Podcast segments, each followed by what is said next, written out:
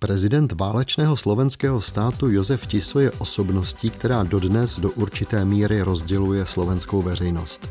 V jeho hodnocení se lze setkat jak se slovy kandidát na blahořečení, tak válečný zločinec. Pravda jen těžko bude někde uprostřed.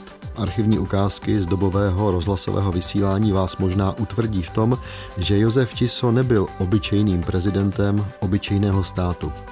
Velká doba je příležitostí pro hrdiny. Stát se jim se ale tomuto katolickému knězi nepodařilo. Inspirativní poslech přeje David Hertl. Archiv Plus.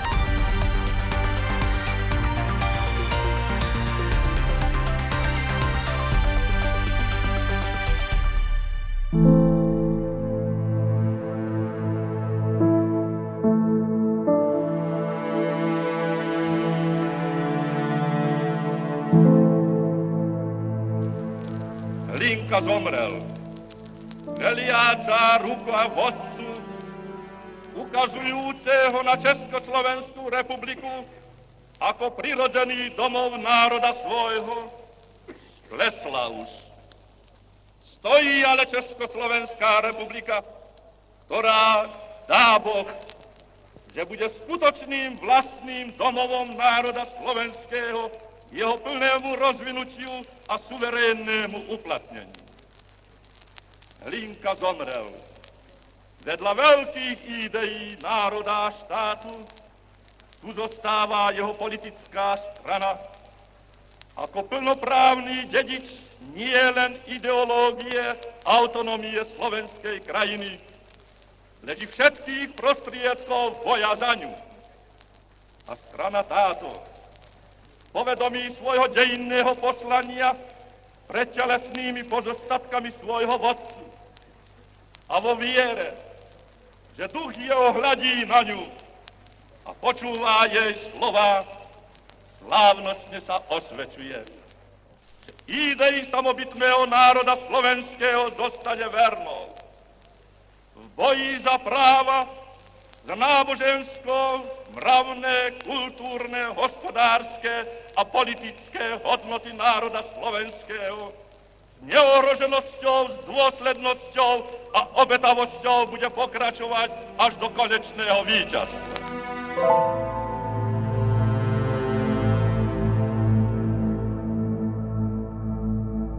Byl 21. srpen 1938 a ve slovenském Ružomberoku se lidé loučili se zemřelým katolickým knězem a důležitou osobností slovenského národního hnutí Andrejem Hlinkou.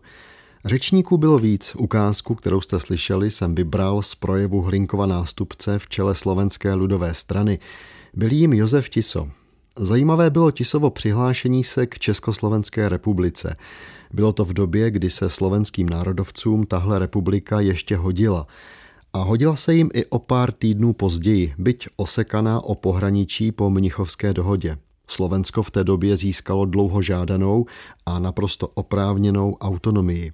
Slavnostně byla vyhlášena v Bratislavě 7. října 38 za přítomnosti mnoha vrcholných československých, rozumějte pražských politiků. Řečníků bylo opět víc, mezi nimi i nově jmenovaný slovenský premiér Josef Tiso.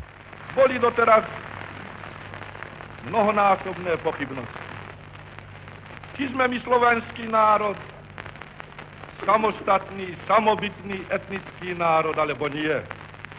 My sme držali tézu, že sme etnický, samostatný, samobytný národ. A dokazovali sme to a na tomto dôkaze stavali sme celý svoj politický program. Išla doba, valili sa vlny, prechádzali roky. Odumierali mnohí, povstávali novší a v duši Slovákov zrela akoby prírodnou silou hnaná ratolesť. To povedomie, na čom sme dneska Slováci všetci jednotní, že áno, slovenský národ je samostatný, samobytný slovenský národ, ktorý má práva a nároky na všetky státne, kultúrne, hospodárske atribúta, aby žil svojským životom, ako mu pásom dal. To ohánění se jednotným slovenským národem dovede Josef Tiso už zanedlouho k dokonalosti, slovní i ryze praktické. Zatím ale zůstaňme u projevu. Tiso vždy dobře věděl, ke komu hovoří. Svědčí o tom ukázka z proslovu na předvolebním mítinku v Bratislavě v prosinci 1938. Jeden národ, jedna strana, jeden program, jeden cíl, nové Slovensko. Jinak zněla slova o jednom národu a jedné politické straně Slovákům v Bratislavě a jinak musela v prosinci 38 znít Čechům, kteří je mnohokrát slyšeli vyřvávat stejným způsobem Adolfa Hitlera. A Josef Tiso se nenechal zahambit, věděl, že k jednomu národu a jedné politické straně patří ještě něco. Jeden národ, jeden vodca a jeden konečný cíl. Slovensko vo svojom zriadení dla svojich zásad, dla svojich zákonov spravované, aby každý Slovák cítil, že to je výraz jeho ducha, jeho presvedčenia, jeho želania.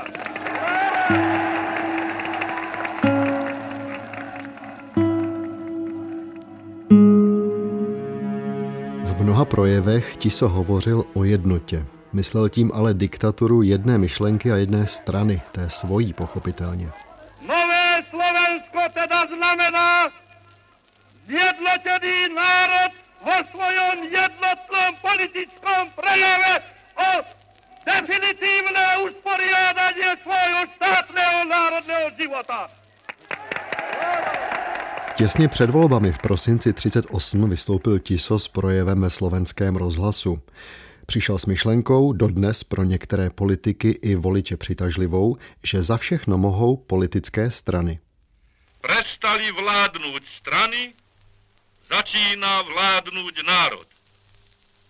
Strany slúžili niekoľkým vyvoleným, ktorých komandovali centralistické peňažné kruhy a rozličné protislovenské a protikresťanské pokútne tajné spoločnosti. Národ bol ich otrokom, ktorý predávali. Ľud bol im hlasovacím materiálom, ktorý zavádzali ničobnými slubami a nízkým judárským grošom. Slovenská vláda rozpustila všetky strany, aby vytrhla ľud z tohoto ponižovania a vykoristovania. Voľby budú manifestáciou vôle slovenského národa. Slovenský národ pri týchto voľbách si uvedomí, že nejde o nič menšie a o nič väčšie, ako o položenie základov slovenskej štátnosti, ktorá je podmienkou lepšej a slobodnej budúcnosti suverénneho slovenského národa. Pri týchto voľbách nehovoríme už k viac k voličom, stranníkom, ale hovoríme k Slovákom. Nie k strane takej ale, alebo onakej, ale k slovenskému národu.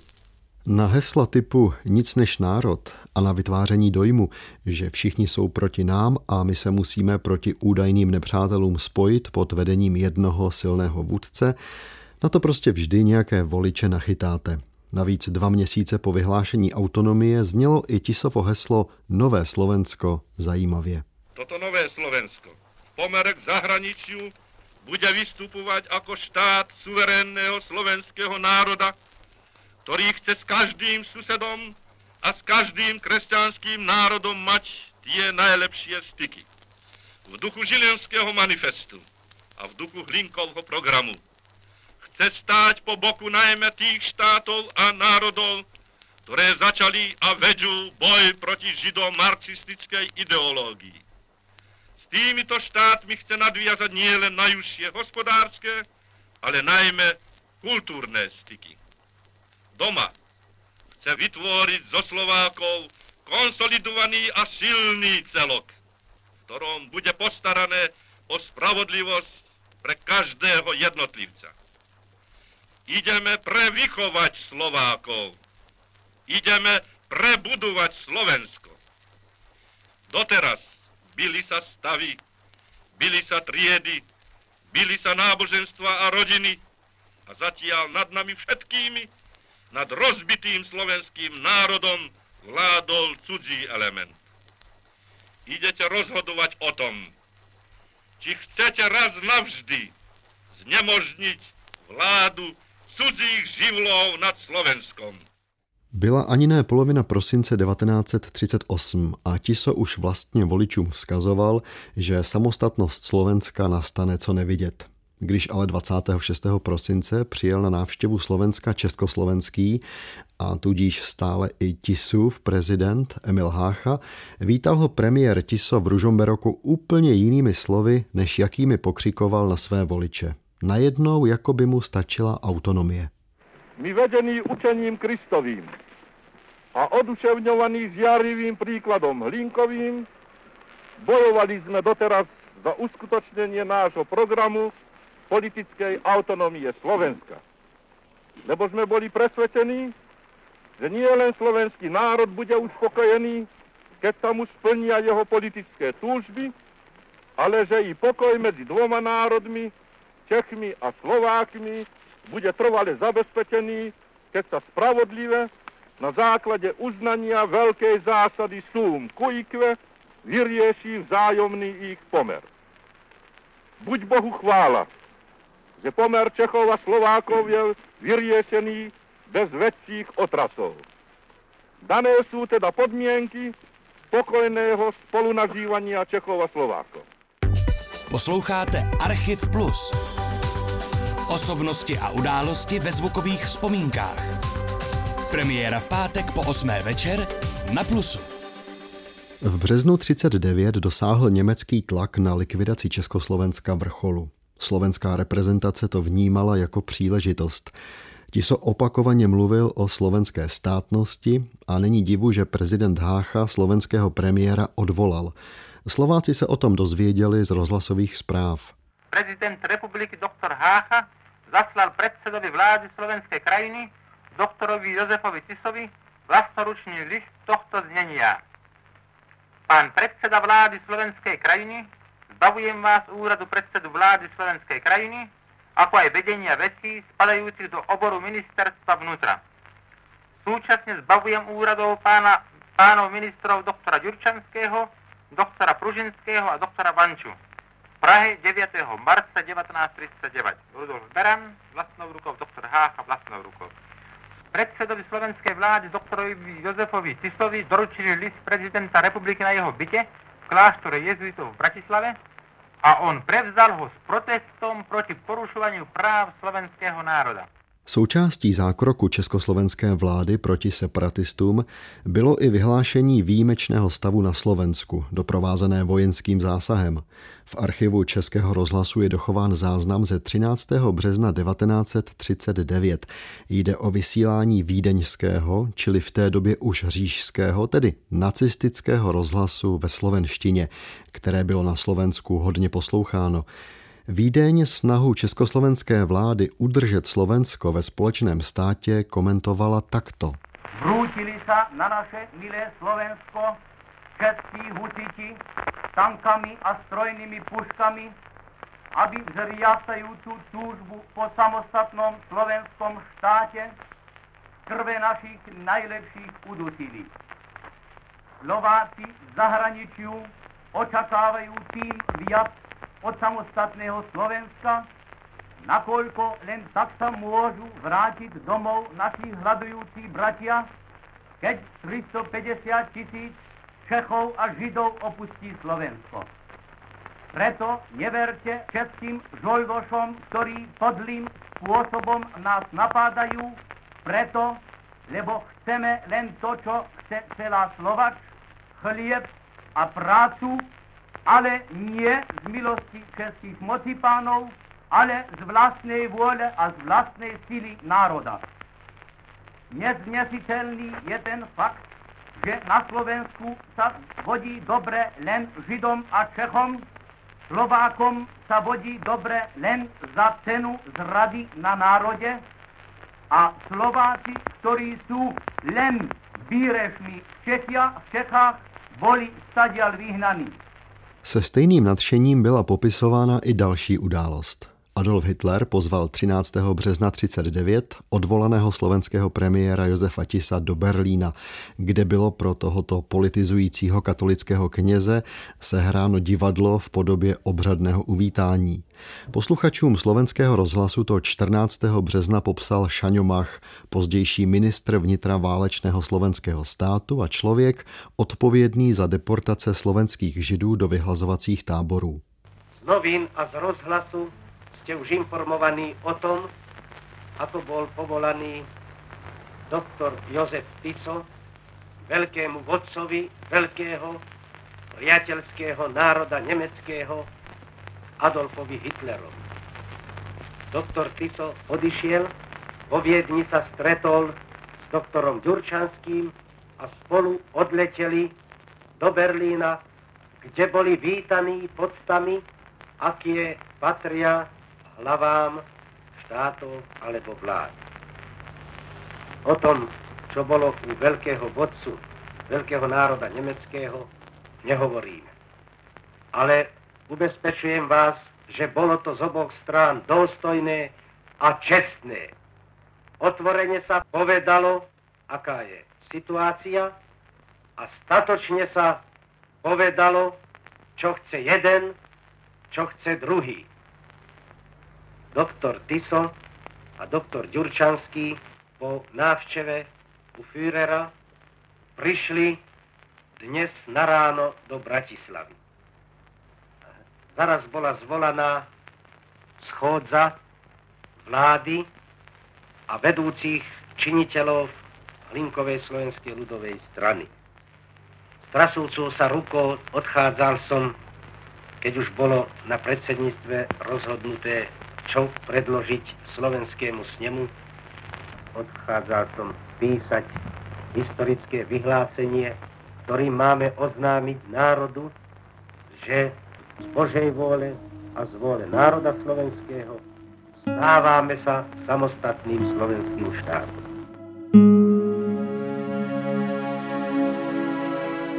Alexander Mach to podával tak, jak to bylo v danou chvíli vhodné. Slovensko svůj stát rozhodně nedostalo z vůle boží, ale z vůle Adolfa Hitlera. A ta jednání s nacistickým vůdcem byla spíš vydíráním, což ostatně už zanedlouho připustil i sám Josef Tiso. Když se 1. října 39 slavilo první výročí slovenské autonomie, Tiso na návštěvu u Hitlera v březnu 39 vzpomínal o něco střízlivěji. Povšimněte si, jak na Hitlerovo jméno Slováci v sále reagují. Vánociach ma zastihol odkaz vodstva ríšského kanclera Adolfa Hitlera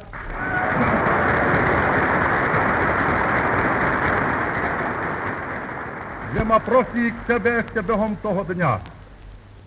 Som sa vybral do Bratislavy, dal som sa do styku s vládou, aby rozhodli, či mám ísť, alebo nie. Rozhodlo sa samozrejme, že pozvánke musím vyhoveť. Veľkosť Hitlerovu som nikdy nevidel väčšiu ako vtedy, keď nemusel volať nikoho, nemusel vzdelovať nikomu.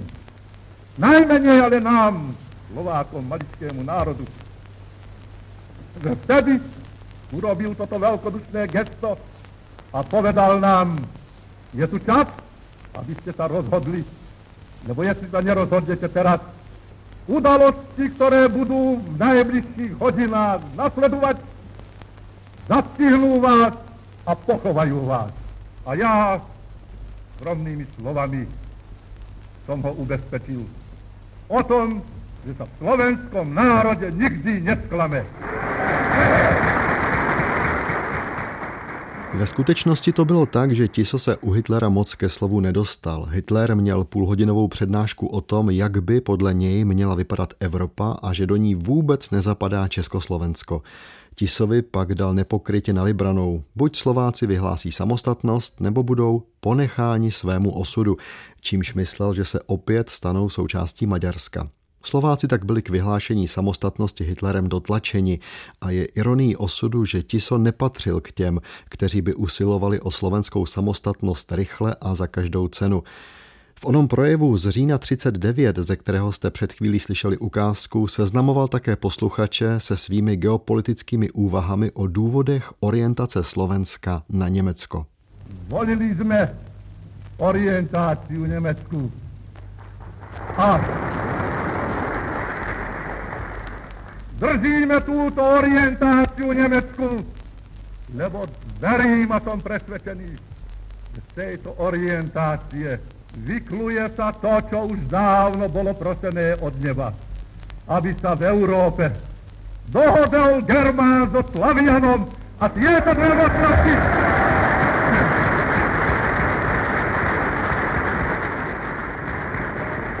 a tieto dve mocnosti aby vypúdili Európy klamstvo, klamárstvo, obchodnú politiku, ktorá na jacky ženie, keď treba i najbližších svojich, aby svoje peňažné žochy naplňovali. Tiso byl oblíbený nejen na Slovensku, svým způsobem ho měli rádi i Jan Verich s Jiřím Voskovcem, minimálně jako téma pro rozhlasové skeče, které natáčely v letech druhé světové války ve Spojených státech a které se pak vysílaly rozhlasem do protektorátu. Vždyť je to, prosím vás, katolický kněz. No, poslyšte, víte to jistě? No, co pak nenosí kolárek? No, myslíte, že kolárek dělá kněze? Věříte, že Tiso je skutečně služebník boží? Služebník toho boha, který řekl miluj svého bližního jako sebe sama? Toho boha, který řekl nechte maličkých přijít ke mně? Papež žádal Tisu, aby zamezil okrádání a vraždění židů na Slovensku. No, o tom vím. Tiso odmít a vymlouval se na Hitlera, že prej mu to nedovolí. Tiso je první katolický kněz, který veřejně před celým světem uznává Hitlera nad papeže. No, když kvůli ničemu jinému, tak pro tohle to se ti se dostane do dějin. No, však oni mu to Slováci vysvětlejí. Už píšou novou sloku do své hymny. Už Slovensko vstává, tisu roztrhává. Slyšíte, pane Kateheto? Už se stahujou mraky. To, co zmínili Voskovec s Verichem, je pravda. Tisova administrativa vydala nacistům k usmrcení 58 tisíc slovenských židů a ještě za každého Hitlerovi zaplatila náklady na tohle zvláštní zacházení ve výši 500 marek. Dalších 13 tisíc židů už nacisté odvezli ze Slovenska sami poté, co po potlačení povstání Slovensko okupovali. Právě spoluúčast na nacistickém takzvaném konečném řešení židovské otázky a zrada slovenského národního povstání byly jedněmi z položek poválečné obžaloby. Po projednání u soudu byl ani ne 60-letý Tisov v Bratislavě oběšen v dubnu 1947. Pravdou je, že malá část jeho dnešních příznivců se dokáže projevovat velmi hlasitě a někteří z nich jsou i na vlivných místech. Pravdou ale také je, že na válečném slovenském státu není nic, k čemu by se dnešní Slovensko mohlo bez rozpaku hlásit, jak připouští třeba Egon Lánský. Je neuveriteľné, ak niekto môže štát, ktorý vznikol z milosti najväčšieho hrdloreza moderných dejín, ktorý bol jeho spojencom, ktorý sa vystatoval tým, že si vytvoril rasové zákony, ktoré sú ešte tvrdšie než nemecké, norimberské. Ako môže niekto považovať ten štát dobrý pre svoj národ, to, to, je, e, to prekračuje moje schopnosti pochopiť, viete. A ja by som v tej súvislosti iba chcel poukázať na to, že toto nemá obdobie v Európe. Takéto myslenie a takéto retrospektívy a návraty späť, ako my na Slovensku sa odvažujeme robiť s poukazom na ten štát, ktorý vtedy bol. Dnešní Archiv Plus, ve kterém jsme si prostřednictvím dobových nahrávek připomněli Josefa Tisa, připravil za technické spolupráce Valerie Racmanové David Hertl, který děkuje za váš poslech a těší se na setkání zase někdy příště.